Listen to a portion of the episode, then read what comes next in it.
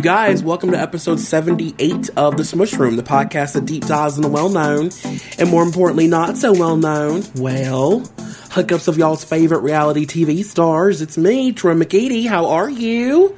You look amazing. You're so skinny. Look at you, skinny Minnie. How's it going? oh my god, you guys, I'm in rare form today because guess what? It is 7:07 a.m. That's right, not p.m.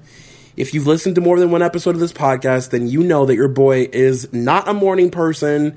I do not wake up whistling or anything like that. I wake up literally like a like a a, a, a haggard old witch. Just like I look like the Blair Witch when I get up. My feet float off the ground and I float to the bathroom and I spit and cough and hack things up and rub crust out of my eyes. And it's a vulgar sight. It really is. It's a crime scene. Um, but I am weirdly very excited for this very sad episode. Um, actually, you know, this episode truly isn't really sad. So let me just break down my thoughts, plans, and theories and ideas, and you tell me what you think. I don't know. I'm thinking about doing this. I'm not really sure yet. But I am thinking about doing a three part Brittany Murphy series. Dark? Too dark? Too soon?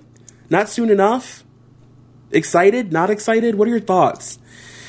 Today we're going to be talking about Brittany Murphy and Eminem, and um, there's so much, there's so much fascinating content when it comes to Brittany Murphy's life that I was just like, you know, it almost feels like a disservice to stop here. Like, to talk about Brittany Brittany Murphy in depthly and then not be able to talk about her passing away just kind of seems I don't know, it seems wrong. It seems disrespectful, especially for somebody that I love and adore so much and I know that you guys love and adore Brittany Murphy like she's just one of those people that it's unspoken that if you are like a fan of pop culture, you know, if you grew up loving pop culture, um, especially in the 90s and early 2000s, like Brittany Murphy is somebody that we all just kind of collectively adore. And there's so many unanswered questions about her death, and um, you know, so many things that don't make sense that we all kind of want to under- want to understand uh, and make sense of.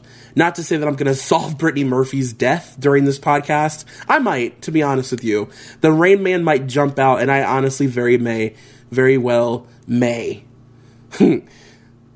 solve Brittany Murphy's death. Who knows? You know what I mean? The night is young. But this week, we're keeping it kind of light. Uh, we're going to be talking, like I said, about Brittany Murphy and Eminem.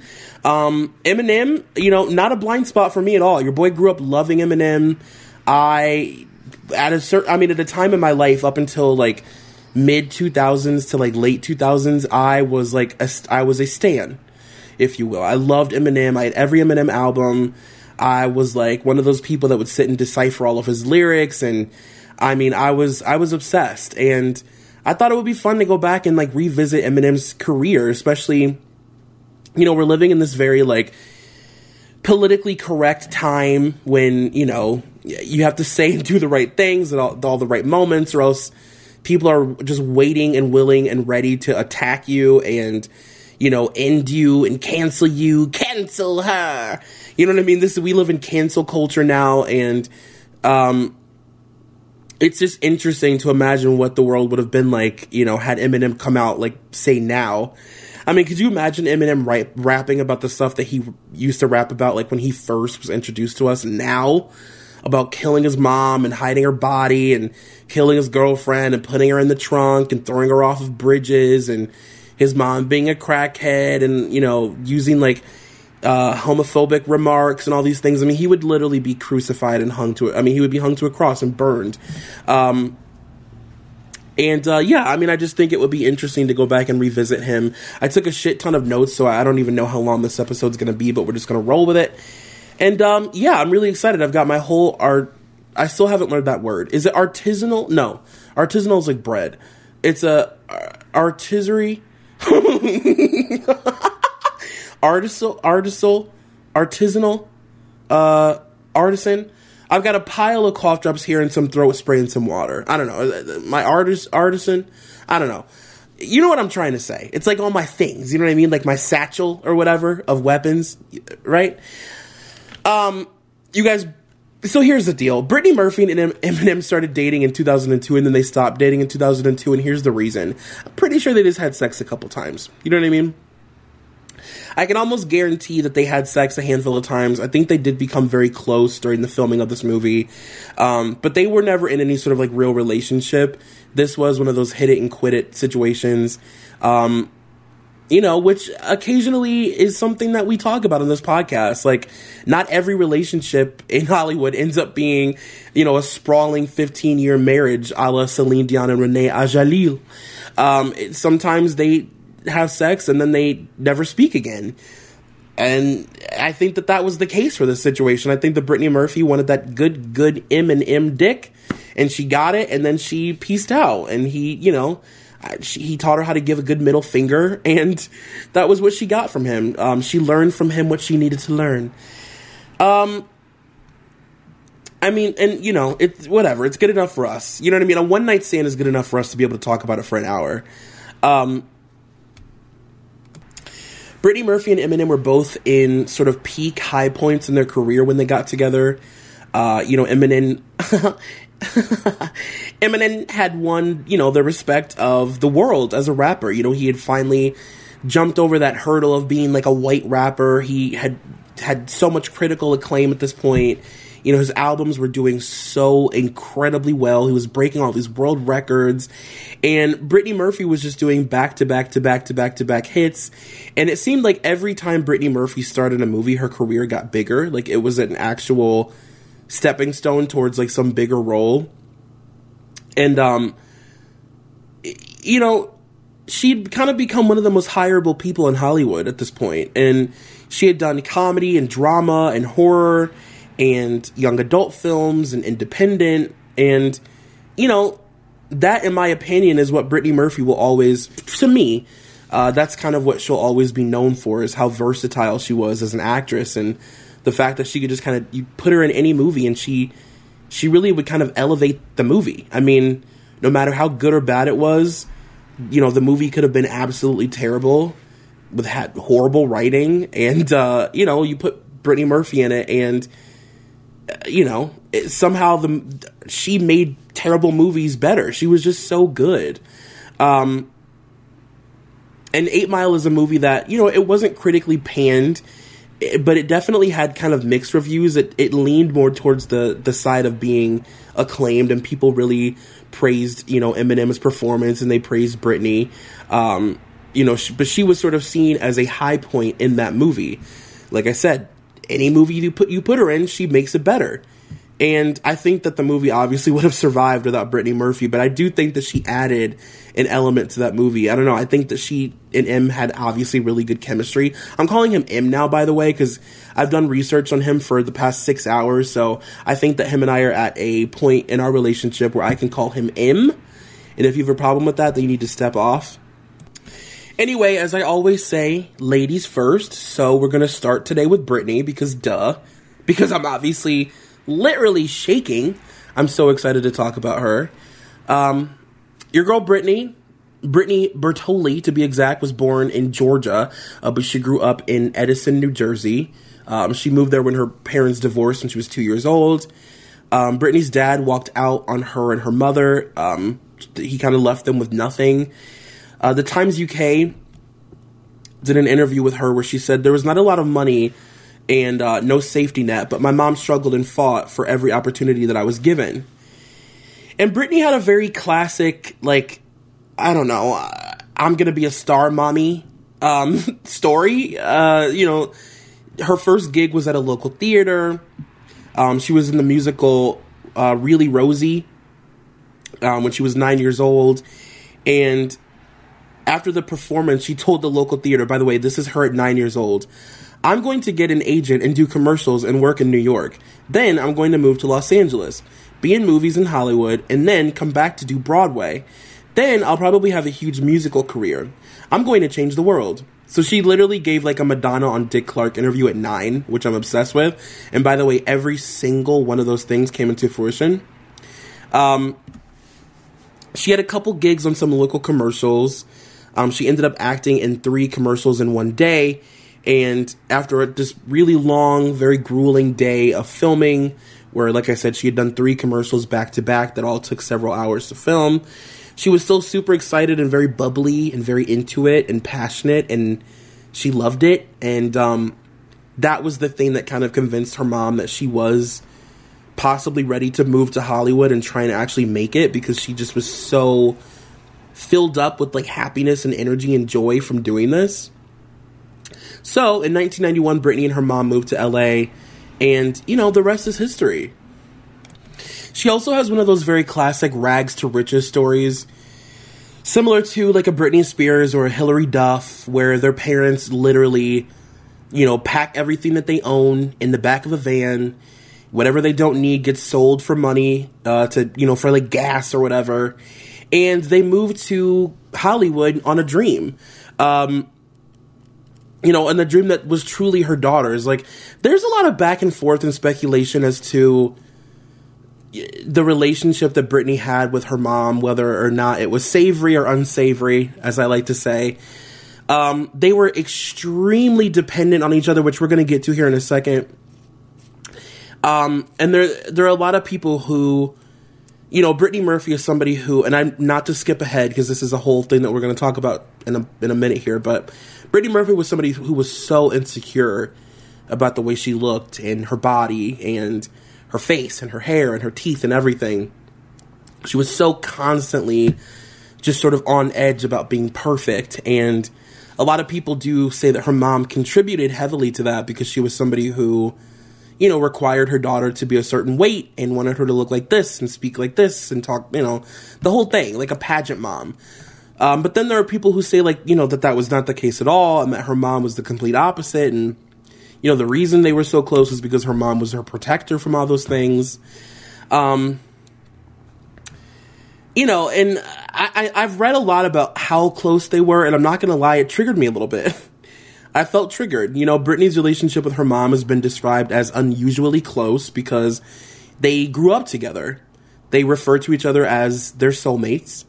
And, you know, I've described my relationship with my mom in the past in this podcast as very Norman Bates. It's very Norma and, and uh, Norma and Norman. It is. You know what I'm on? Because, you know what I mean? Because, wait, you know what I'm on? Because my mom and I grew up together as well. Uh, my mom had me when she was super young, and uh, we grew up as like a weird sibling, best friend, but also mother son thing.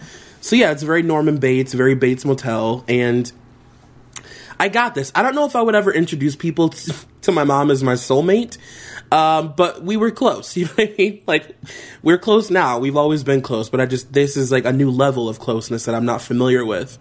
Um, by the time Brittany turned 13, she had starred in a handful of commercials. She had also made her uh, her Broadway debut, as she so boldly uh, said she would do. I don't know how to word that. Um, in 1997, she starred in A View from the Bridge with Allison Janney. And she was also cast as Luanne Platter in the Fox series King of the Hill. You may have heard of it. And I just have to say before we go any further, because I can't think of another time when I'll have an opportunity to like say this or whatever and put it out into the world. But you know, I mean, to me, The Simpsons is the greatest animated series of all time. It will always have my heart. It raised me. It was a huge deal for me growing up. It still is. Bart Sim. I told you, uh, Macaulay Culkin and Bart Simpson were my inspirations, both in style and grace. And um, Second to The Simpsons was King of the Hill. I mean, King of the Hill is one of the greatest animated series in the history of the world. And honestly, some could say, uh, uh, now this is these is fighting words, but you could argue that it's even maybe a little bit better than The Simpsons because it never fell off. King of the Hill was great from the moment it premiered to the moment it ended, you know, a million years later. Is that, as we all know, The Simpsons had about 10 really great, solid years, and then it really fell off hardcore and it's not really found its place again, tw- you know, 20 years later. Anyway, Brittany kills it as Luann. I love her on King of the Hill. I don't know. I just I think that this is like one of the most one of the greatest things of her career and people don't really talk about it very often. They don't ever talk about King of the Hill being a Brittany Murphy show, but she's just so great in it. Um, her Hollywood debut came when she starred in the series Drexel's Class. Uh, she had guest appearances on Parker Lewis Can Lo- Can't Lose, a little before my time, sorry. Um, Blossom, seaQuest, and Frasier. She also had reoccurring roles on Party of Five, Boy Meets World, and Sister Sister. And I just have to say very quickly, for some reason, people tend to be very bewildered, plucked, and bothered when I bring up the fact that Brittany Murphy was on Sister Sister. Which is actually hilarious because her character in Sister Sister is literally just Tai. She has the same accent, the same hair, she dresses like Tai. I'm pretty sure there's a lot of floral overall moments. Like she's literally Tai. Um, and she was great on Sister Sister. Like I love that show as well. That was like one of my favorite shows growing up. And she was definitely my favorite side character that like was outside of the family, even over Roger. I loved her. Right, girls? Um anyway. Oh my god, I'm feeling very defensive tonight about things that I don't need to defend, like Sister Sister and King of the Hill. Like it's like there's nobody fighting me on these topics. Um now we do have to talk about this again. Another sort of underground. It's a very low budget. I mean, it looked like it was filmed with like a home video camera. It's low budget. If you know a guy who knows a guy who knows a guy that owns like uh, an antique store, you may be able to find a copy of this very low budget underground snuff film called Clueless. Now, it's you know you got to get it on the black market. The dark web is the only place you can really find it. It's called Clueless. It has all these underground stars in it, and not many people have seen it. Can we talk for a second? Now, Clueless happened at a very pivotal time in pop culture. You know, at this point, teen movies were viewed as just totally unoriginal garbage. John Hughes had already sort of set the bar for what it meant to release a very, you know, a great culture defining teen movie. And a lot of what was being pitched at that time in Hollywood was, you know, these like John Hughes knockoffs. They're like ripoffs, but like not done well. You know what I mean? About about a bunch of nerdy guys and outcasts trying to like navigate popular people. Um, and done in a really sort of hacky, cliche, stereotypical way. Nothing that was going to move the genre forward. So this was a super, you know, um, nobody wanted to make teen movies at this time. They were dead. And Amy Heckerling, who was famous at the time for creating Fast Times at Ridgemont High, had this idea to do this elevated teen movie, sort of inspired by Jane Austen's Emma. She wanted to make a movie sort of inspired by the character Emma and the 1960s TV series Gidget. Uh, she wrote characters that were sort of surrounded by pop culture, very immersed in the pop culture of the 90s, and all this sort of 90s realism all around them at all times. But at the same time, they also felt like cartoons. They were literally like cartoon versions of actual people who existed in Beverly Hills. And the really interesting thing about the characters in Clueless is that for you know for a young person watching that movie, I'll speak for myself. It does feel like you're getting some sort of bird's eye view into a world that you'll never be cool enough to know.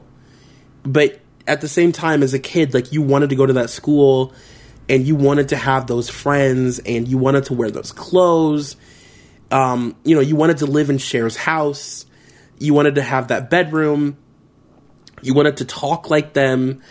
You wanted to look like them. I mean, it was a very aspirational movie for a kid to watch. And, you know, you want also, it was a weird thing where like I wanted to be as mature as I perceived these people to be you know, thinking that they were like these full fledged adults and not realizing that they're supposed to be like 16 year olds. Um, but no studio wanted Clueless initially. The movie was seen as too, quote, female oriented, oriented, wait, orientated, oriented. It's 7 a.m., so back off. Seriously, back the fuck up. Okay, it's 7 a.m. And, uh, yeah, the studio, they worried that, uh, there weren't going to be enough people in the movie that related to it because there were no male leads. Like, what?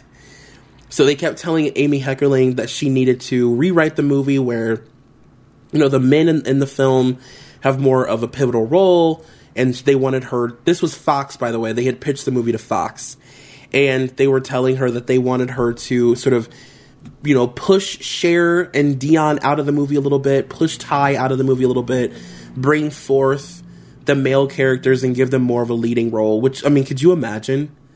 Could you imagine Clueless not being about Cher? Like, are you fucking kidding me? Um, Amy Heckerling, uh, in an interview, said it was 1995, so Cher was 15 going on 16. She was born in 1980. So this meant her mother was a teenager in the late 60s. She would have looked, uh, she would have looked to the famous women then and thought, I'm gonna have a daughter named Cher. When I was writing Dionne, when I was writing, Dionne Warwick had a connection, had a connection to the psychic line, and she was representing that, and Cher was associated with some hair products on TV. So there was this idea of classic female singers who were bo- who were both on TV selling these weird products. And then Marcia Ross, the casting director, said, "Tai, played by Brittany Murphy's Brittany Murphy, was one of the harder roles to cast." Brittany came to the audition with her mother, and she was so talented, but I didn't think she knew how talented she actually was. She was the most sweet natured, self effacing thing I had ever met. And Twink Kaplan, who was the associate producer and also played Mrs. Geist. That's right, Mrs. Geist helped write this film and was a huge, huge pivotal part in coming up with these characters. I mean, she was going to the library every day with Amy Heckerling, you know, reading Emma together and, you know, making these sort of cliff notes of what they wanted to put the the traits from the book Emma that they wanted to put into Cher. Uh, by the way, also her name was Twink. Like, can we talk? She said, you know, Brittany was undiscovered talent. We loved her so much that we let her sit in the room while we auditioned a few other people. She was sitting on the floor next to me, and she was so cute, little Brittany. That laugh, she was always laughing. After everything she said, she had a little laugh. She was very close to Sharon, her mother. If we had a party or anything, she would always stop and ask, Can I bring Sharon? They were absolutely devoted to one another. And this movie was also released during the peak of the grunge takeover in youth culture. So Amy Heckerling talked about, you know, going to visit high schools around the country, specifically in these really wealthy neighborhoods in California, um, with the costume designer Lisa Evans. And they said, you know, that they specifically remembered seeing lots of ripped baggy clothes. And they realized that the fashion trend at the time was non high fashion. So it had become high fashion to not be high fashion. The entire 90s was just a fucking it was a an oxymoron. It was an enigma wrapped in a riddle, wrapped in cash. Like for real though. Like it made no sense. Um so this movie essentially changed the way girls dressed and influenced obviously, you know, for the rest of of time. I mean, there are still influence, clueless influences in clothes. I mean, what the hell would Forever 21 even be doing if Clueless hadn't existed? Would Forever 21 even exist? Would Forever 21 even be a store if the movie Clueless hadn't come out? To be honest, I don't know. I don't think so. It really flipped the nation um, on its head. And we were all just, I mean, every girl I knew was just losing their minds trying to find like above the knee socks, like just losing their shit. And the thing that I love about Clueless is that the the clothes in this movie are weirdly timeless. Even though you look at them, like okay, here's the thing. Hear me out. Hear me out.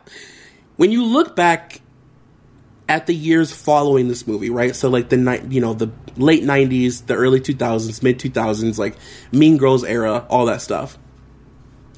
I personally can't really think of a time in which Cher's iconic yellow, like plaid blazer and mini skirt combo wouldn't work. Am I right? Right? I mean, like, is can't you see any like young ingenue in a teen movie wearing that outfit from literal head to toe? Especially now. You know what I mean? And I think that that's because the movie wasn't chasing after some trend or trying to be something that it wasn't. It wasn't like going out to high schools and eh, having a bunch of 40 year olds copy what they think young people are doing. This was a movie that like really literally did blaze its own trail and instead of trying to copy what they thought was cool, they just sort of created what they thought was cool for teenagers and then it became what was cool and it became a pop culture phenomenon. Um, and it really sort of bled into every aspect of youth culture. And I also think it's worth mentioning while we're talking about Clueless, you know, that for a generation of people, myself included, this movie did in fact change the way we speak. I mean, you go back and listen to episodes of this podcast. I mean, can we took? Uh, you know, the word like is very prominent. Honestly, I, you know, and it's not to say that Clueless invented Valley Girl speak. Obviously, Valley Girl speak comes from the 1980s, more prominently the movie Valley Girl, which did sort of create the blueprint of this um, sort of like Northern California, Cal- California uh, way of speaking for like mall culture. You know, girls going to the mall. Um, but then Clueless took that dialogue and Rubik's cubed it and twisted it and turned it and, and, and, and flipped it and flopped it and slapped it and bopped it and turned it into its own thing. And I mean, you have, I mean, it's, it's undeniable how crazy it is that 20 years later, we're still talking like Cher Horowitz. Still, it changed how we talk. I mean, like, that is crazy. That movie changed how we all speak. I'm an adult. I'm 30 years old. I go to interviews and I do things and I have a LinkedIn profile and things and stuff. Grown folks shit. And I still say like every three or four seconds. And you know that about me. I mean, it's wild. It actually would be really fascinating to see what we would be like as people had this movie not come out. Could you imagine? Could you imagine if we lived in a world where Clueless wasn't a thing that ever happened and like was never something that was uh, really prominent in our vocabulary. Could you imagine how different we would all be? I don't want to know that world. That's dark. Um, Clueless was released on July 19th of 1995, and it was considered a sleeper hit for the summer. Um, people didn't have a ton of faith in this movie. Like I said, they didn't think that it was going to draw an audience because it was too female driven. Um, a lot of bridesmaids vibes. You know what I mean? Like, oh, there's too many women in this movie. Nobody wants to see it. The budget for the movie was $12 million and it made $56 million its first week. I just made that up. It was not the first week. It made $56 million upon its release. And the movie was heavily marketed with Alicia Silverstone's appearance in the Aerosmith video um, for. It's crying, right? Yeah. Um, at the time, Alicia Silverstone was known as the Aerosmith girl. So on you know and she was the she was the name on the poster of this movie. She was Cher. She was the leading star the leading lady and she had this big controversy for being you know 16 slash 17 years old and appearing in these two aerosmith videos with liv tyler. And uh clueless was a really big breakout movie for alicia silverstone. It really opened up the world for her and she went on to become this weird sort of i call it the fumbling it girl where she never really knew what to do with her it girl status and she fumbled it and fucked it up.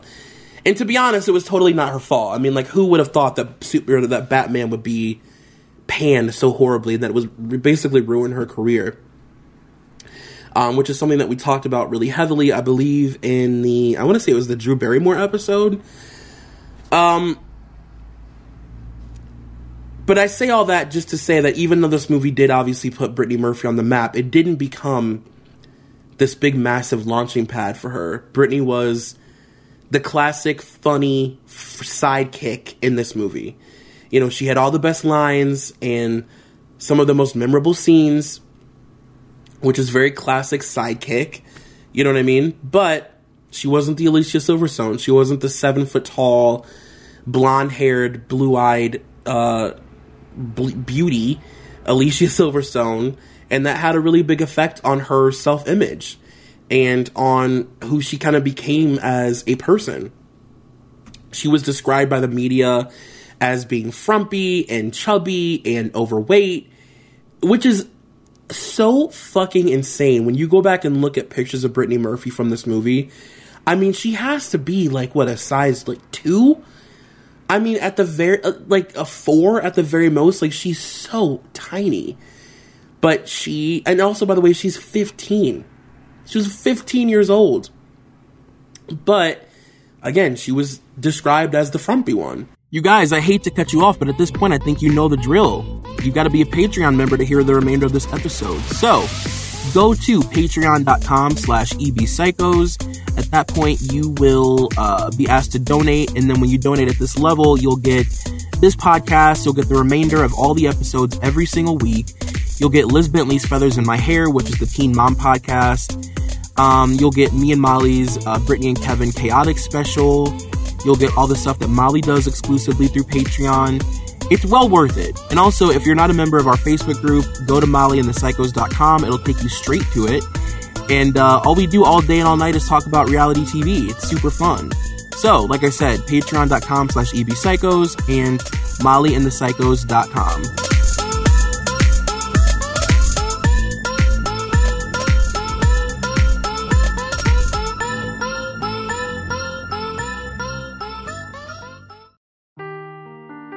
Seeking the truth never gets old. Introducing June's Journey, the free to play mobile game that will immerse you in a thrilling murder mystery.